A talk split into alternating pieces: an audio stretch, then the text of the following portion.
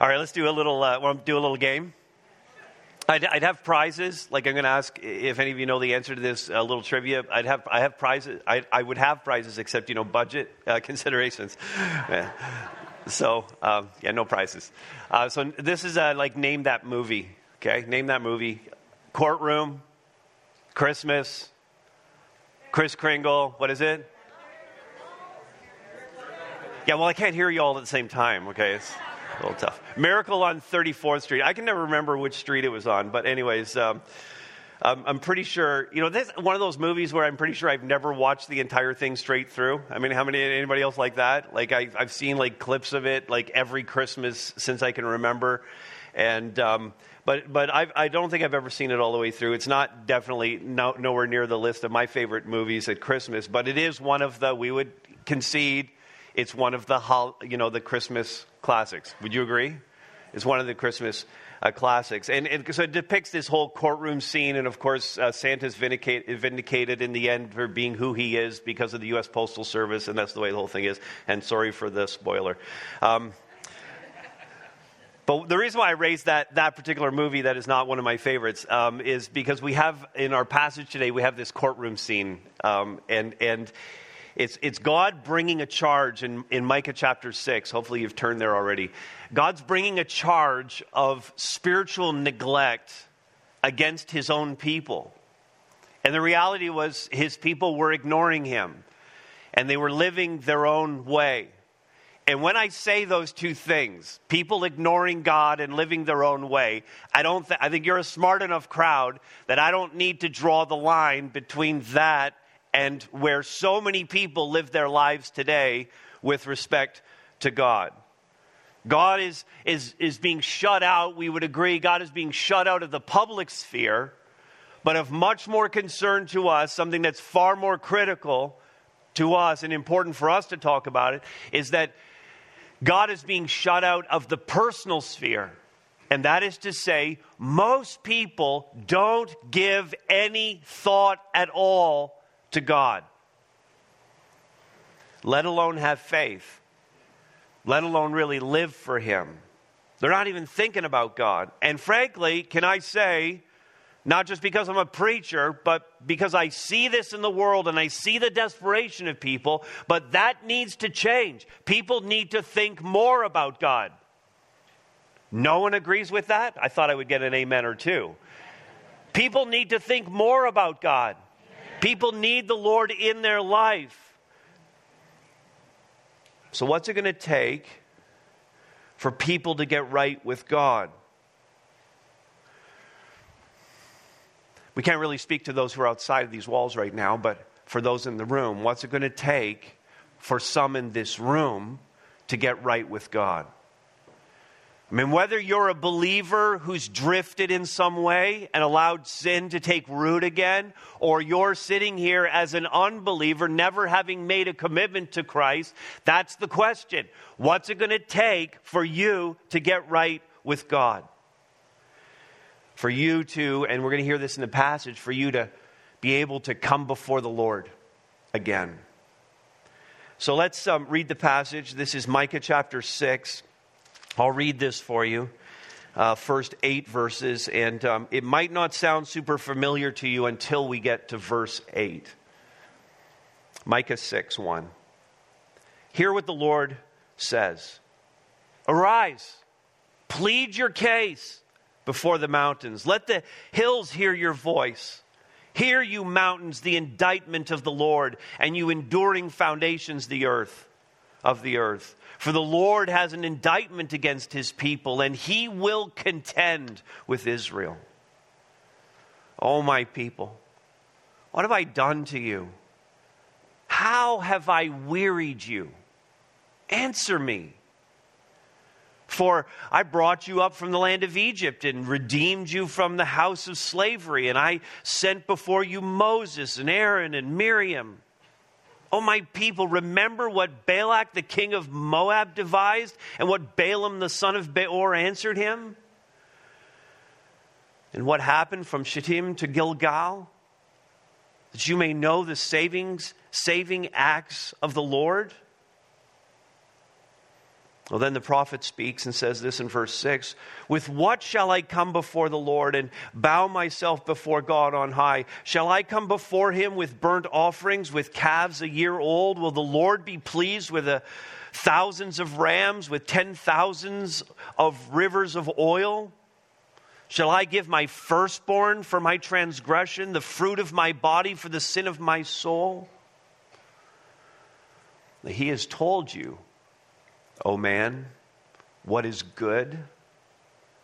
And what does the Lord require of you? But to do justice and to love kindness and to walk humbly with your God. What's it going to take for me? Ask yourself that question. What's it going to take for me to get right with God?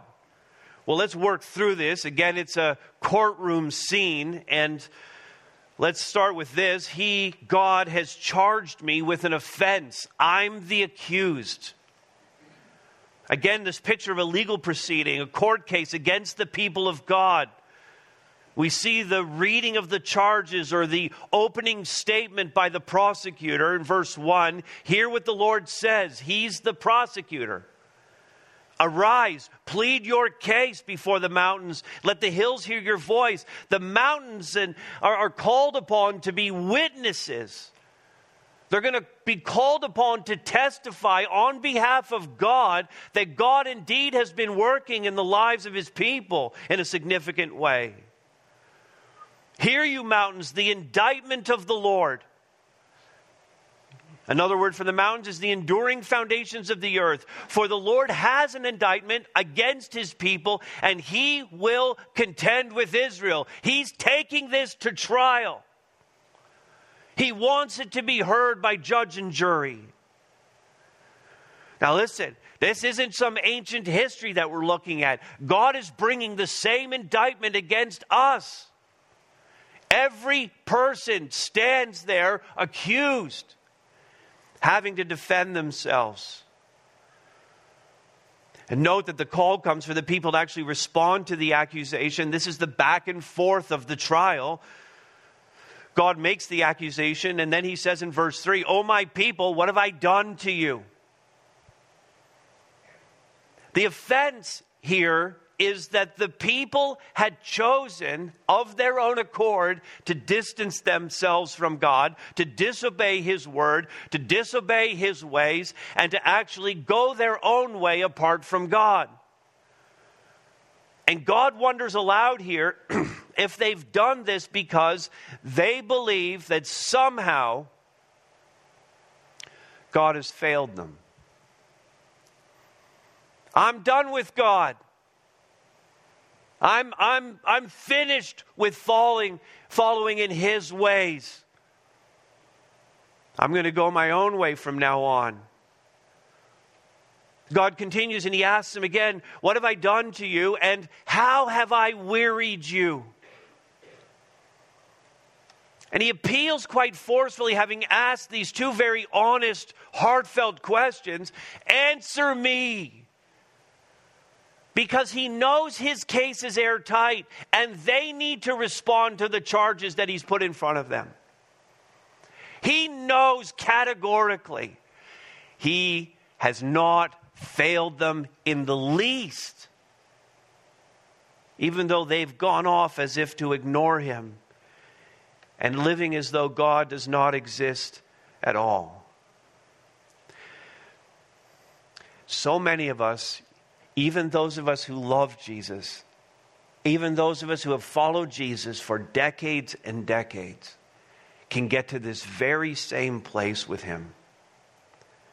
We can get to a place when life becomes more difficult and challenging, or when the Lord is bringing His discipline into our lives, we can get to this place where we think we merit more from God than what we have.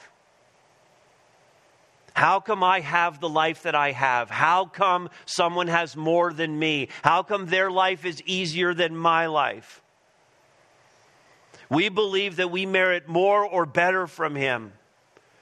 And when He doesn't meet our standard of what we think we deserve, we push him to the side and we go off with our lives and we absent our life of God. In fact, we could go all the way down the road to saying we're angry with God. Or at the very least, we're disappointed with God. It's hard to imagine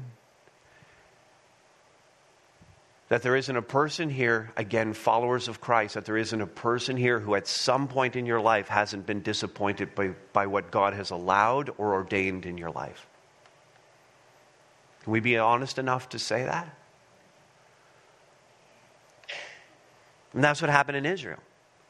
That's what happens today. And for his part, God's still ready. This is the awesome part about this. There's so many awesome parts about this.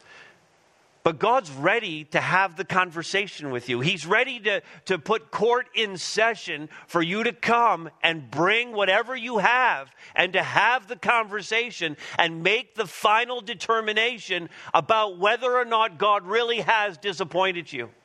Whether or not there's any justification for you being angry with God in any way. He's willing to open the courtroom and hear your defense, to hear what, what have I done to you? How have I wearied you? God is saying.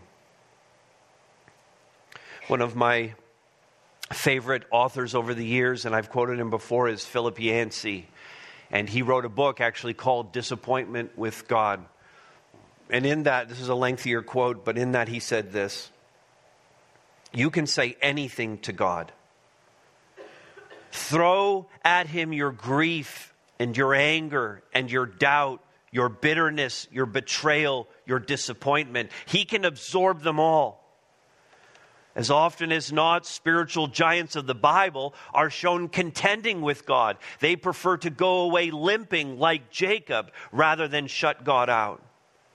In this respect, the Bible prefigures a tenet of modern psychology. You can't really deny your feelings or make them disappear, so you might as well express them. God can deal with every human response save one.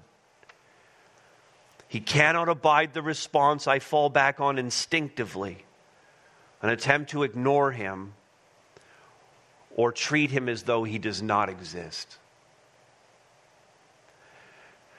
Don't shut God out. Come before the Lord and have the conversation with Him. He's inviting you into the courtroom to have that conversation. But come ready, notice this next, but come ready, you know where this is going to go. Come ready to admit, I'm guilty. The facts are irrefutable. I mean, in his opening statement, God says this in verse 4, and he just lists out now some of the things, just a, a, very short list of the things that he did for Israel, but pretty impactful. Verse 4 For I brought you up from the land of Egypt, I redeemed you from the house of slavery. Remember when you were slaves in Egypt? You had no freedom. You couldn't worship me the way you uh, wanted to. There was no tabernacle. I mean, none of that was happening. And you had to do with the Egyptians. Remember when I rescued you from that. I sent before you Moses, I sent this incredible leader. I sent Aaron and Miriam, this whole leadership team to lead you out. And he goes into a second example, verse 5 Oh, my people, remember what Balak, king of Moab, devised? I don't really remember that, but if you want to know, Pastor Roger probably knows. He knows everything about the Old Testament. Just because he's older, so he'd know.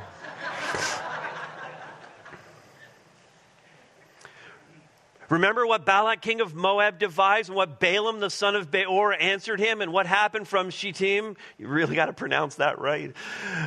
to Gilgal. Then he says, I did all of this that you may know the righteous acts of God. In other words, throughout history, you've seen me work. And beyond just working on their behalf, he's been keeping his promises. He's been faithful to the covenant that he made with them. Something they weren't doing at all. A covenant's always two ways.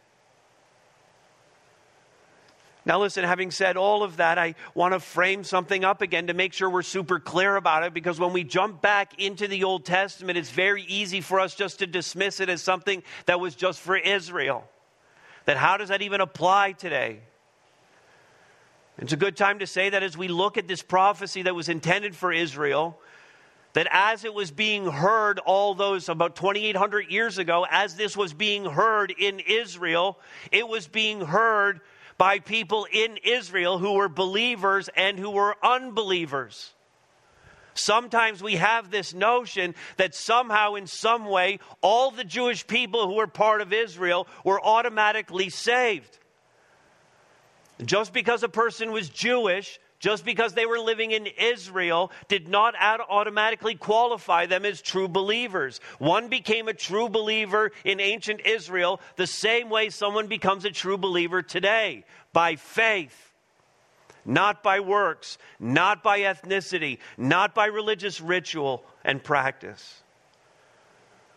Just because a person was Jewish and living in Israel did not automatically qualify them as a true believer any more than attending church or being a member of a church saves you today.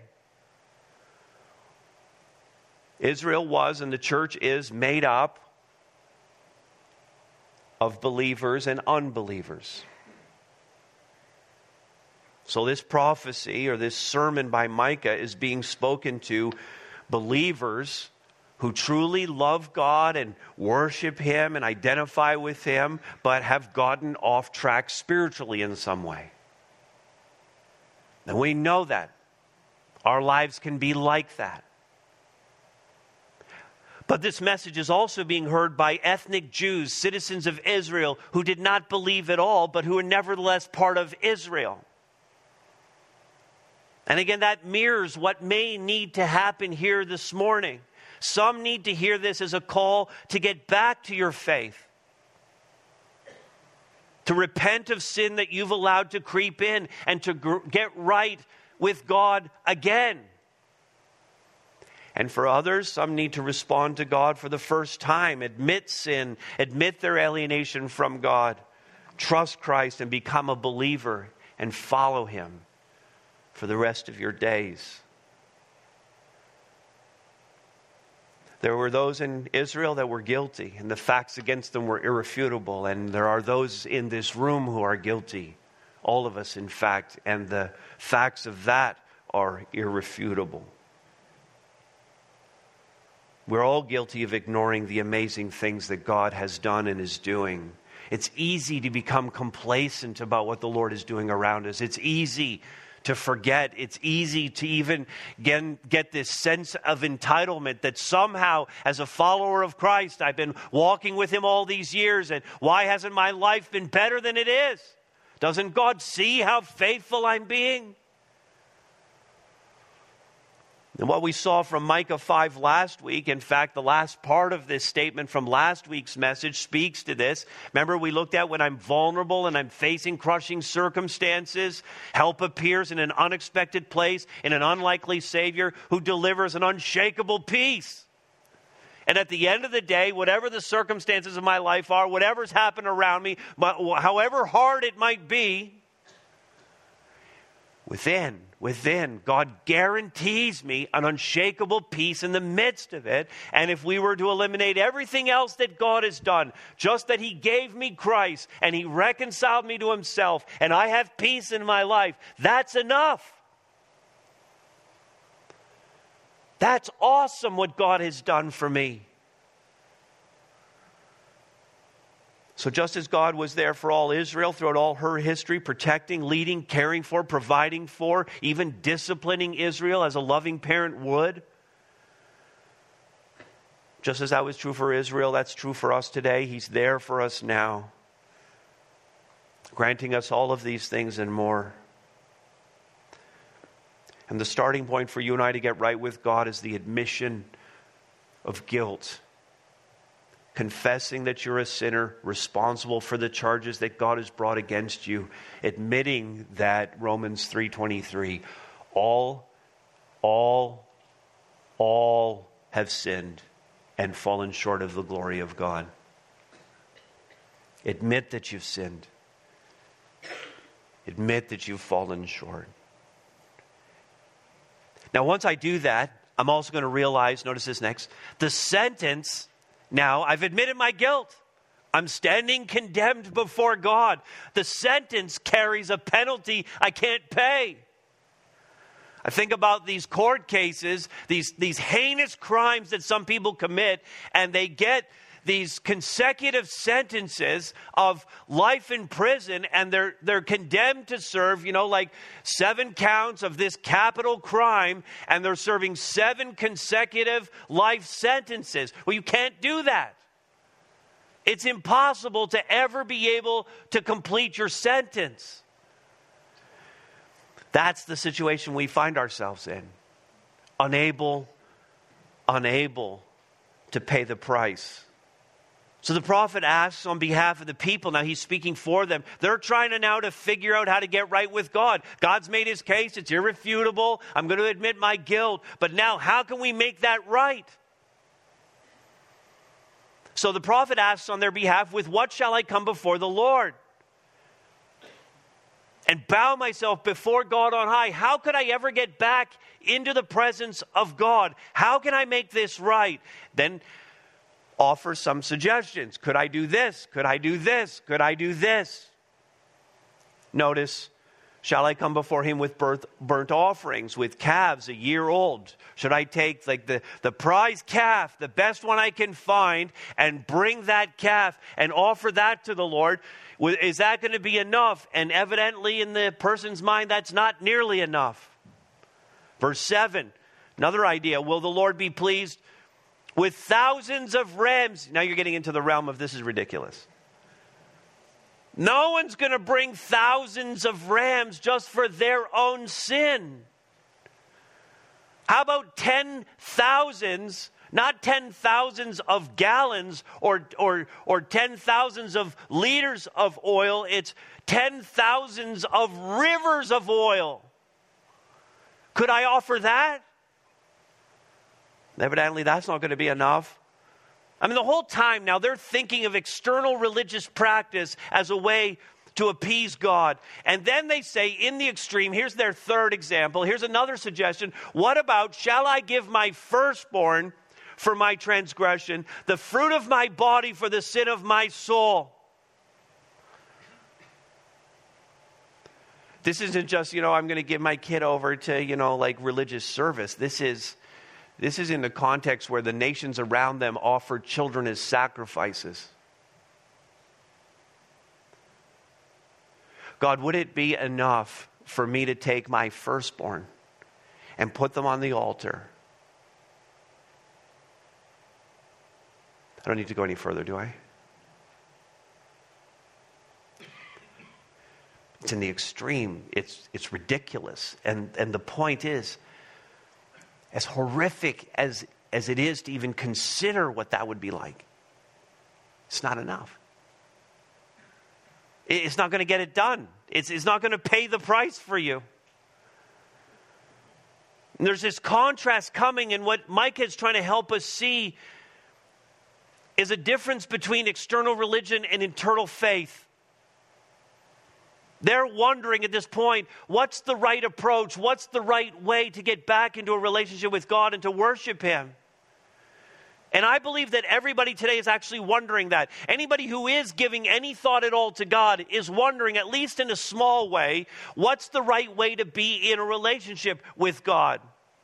And what most people in our culture do is they pull a little bit from here and a little bit from there, and they make something up themselves, and they create a designer religion that allows them to convince themselves that they're okay with a God that they've defined themselves. Does that sound right? That's what most people are doing today. And instead, we look to the Word of God, the revelation of God Himself to us, to tell us how to be in relationship with Him. And the reality is that no amount of outward religious observance or ritual, which is what people always default to, is going to bridge the gap between me and God. Not outward religion, but inward faith evidenced in a changed life.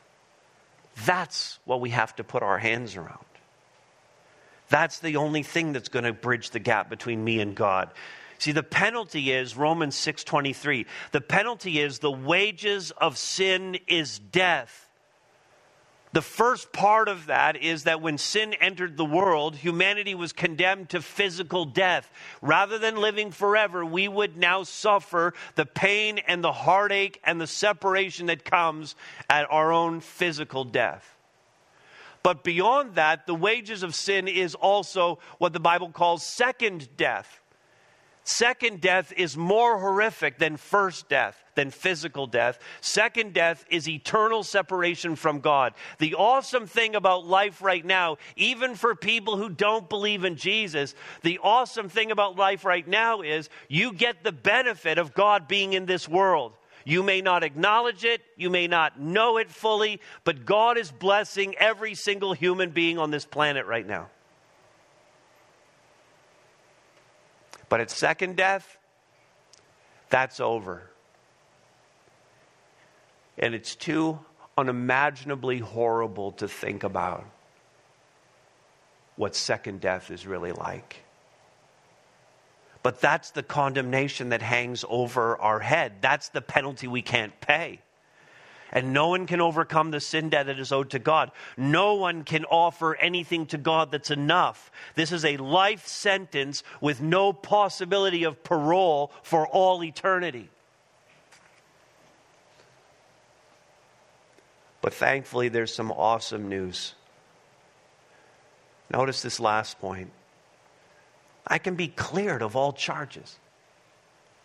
How amazing would that be, knowing and having confessed that I'm guilty and knowing that the sentence is too much of a burden for me to carry, I can actually be cleared of all charges. Paul actually wrote in the rest of Romans 6:23, "The wages of sin is death, but the gift of God is eternal life in Jesus Christ our Lord." And so for every defendant, the hope is acquittal. In fact, we want to be declared by the judge not guilty, or better yet, to have the trial stopped mid trial and the charges to be entirely dismissed.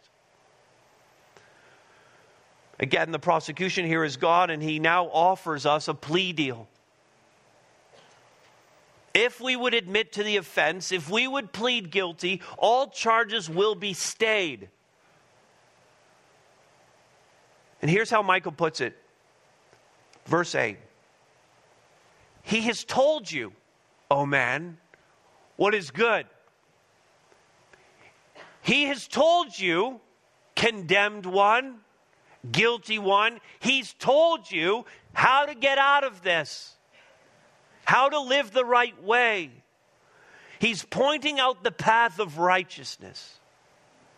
So he asks again, what does the Lord require of you? What's What's needed from you in order to make this plea deal happen? How or what do I have to do to be cleared of all charges? Now, before we get to what he says next, it's so important that we understand that we're not earning it by doing these things. We're not earning our release. We're not earning our salvation at all.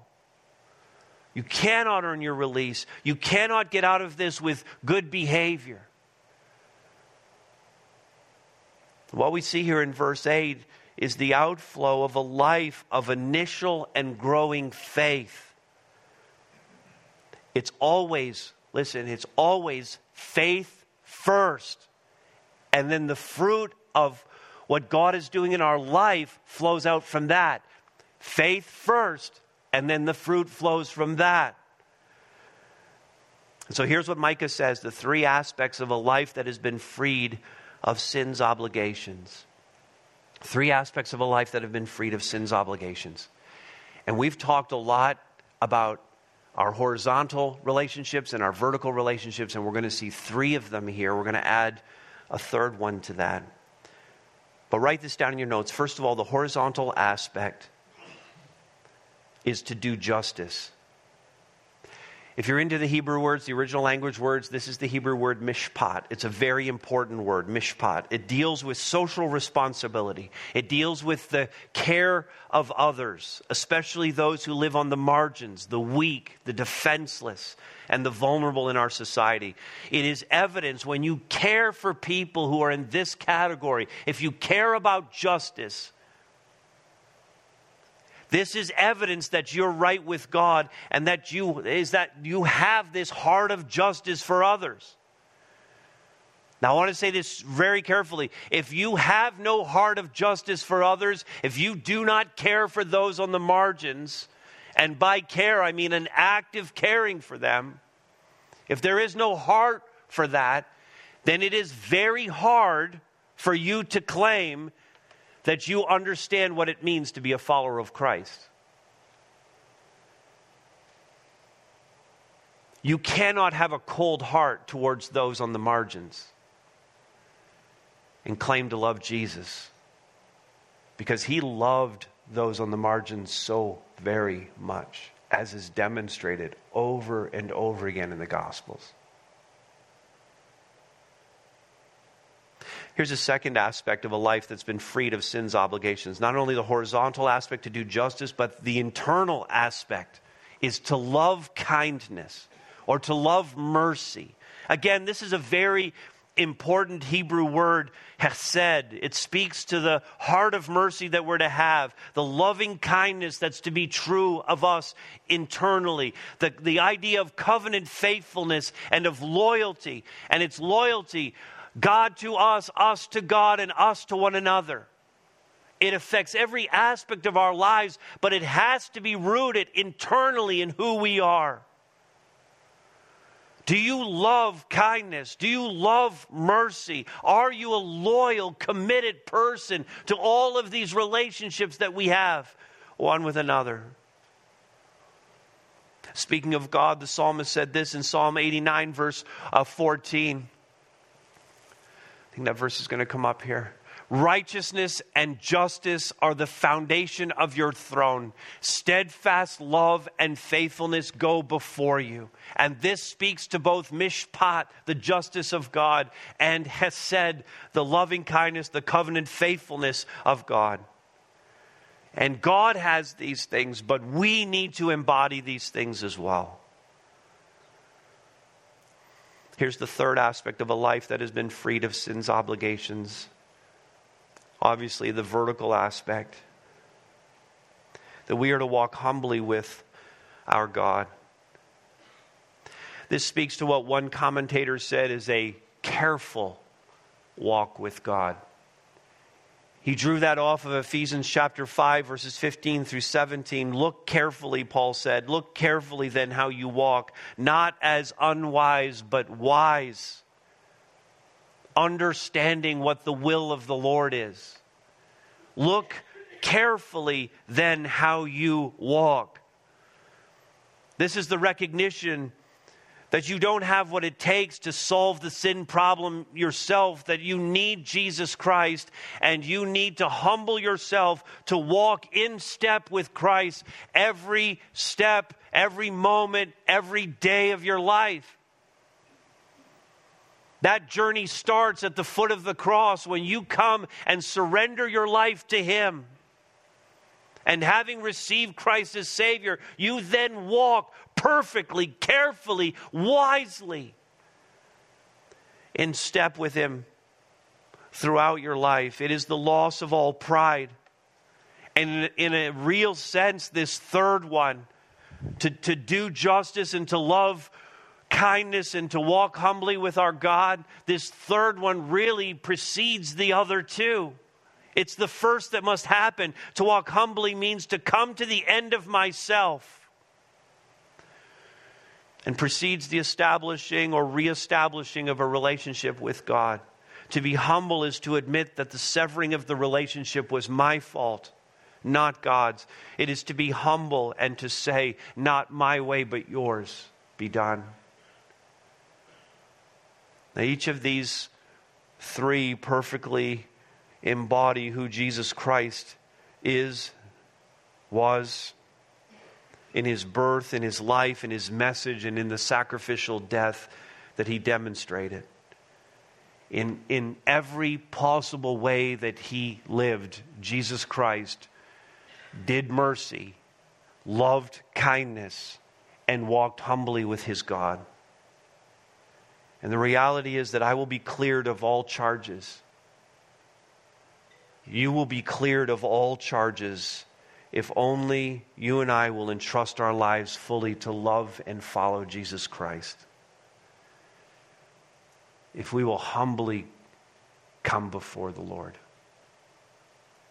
And I hope we'll all do that this Christmas, into the new year, and until the day he returns. Come before the Lord. Amen? All right, let me pray for us.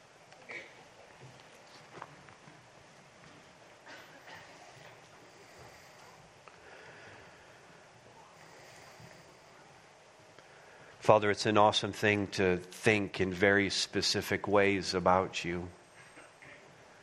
To think about how you have been so just toward us, how you have been loving and kind toward us, so faithful, you've never failed us, not once. And Father, how through your Son you demonstrated humility in a way that we could only aspire to ever live up to. So thank you for modeling what you want us to be. Thank you for empowering us to be those very same things. Thank you for the gracious offer to defend ourselves before you, to have the conversation. And then, Father, the amazing offer to drop all charges. Father, I pray for those in the room who are professing believers, but who have allowed sin to creep in. And I pray that the Holy Spirit would be drawing deep conviction into hearts right now. And that there would be throughout this room prayers of repentance being uttered, of confession, and of surrender. And I pray also, Father, for those in the room. We're grateful that they're here at church, but for whatever reason, they have not yet given their life to Christ. There's no doubt, Father, that the church, any church gathering, has many people in it who have not yet given their life to Christ. What a risky and impossible way to live. And I pray that you would be pressing on their hearts and on their minds right now to end the charade, to end the nonsense, to finally, in this moment, surrender their life to Christ.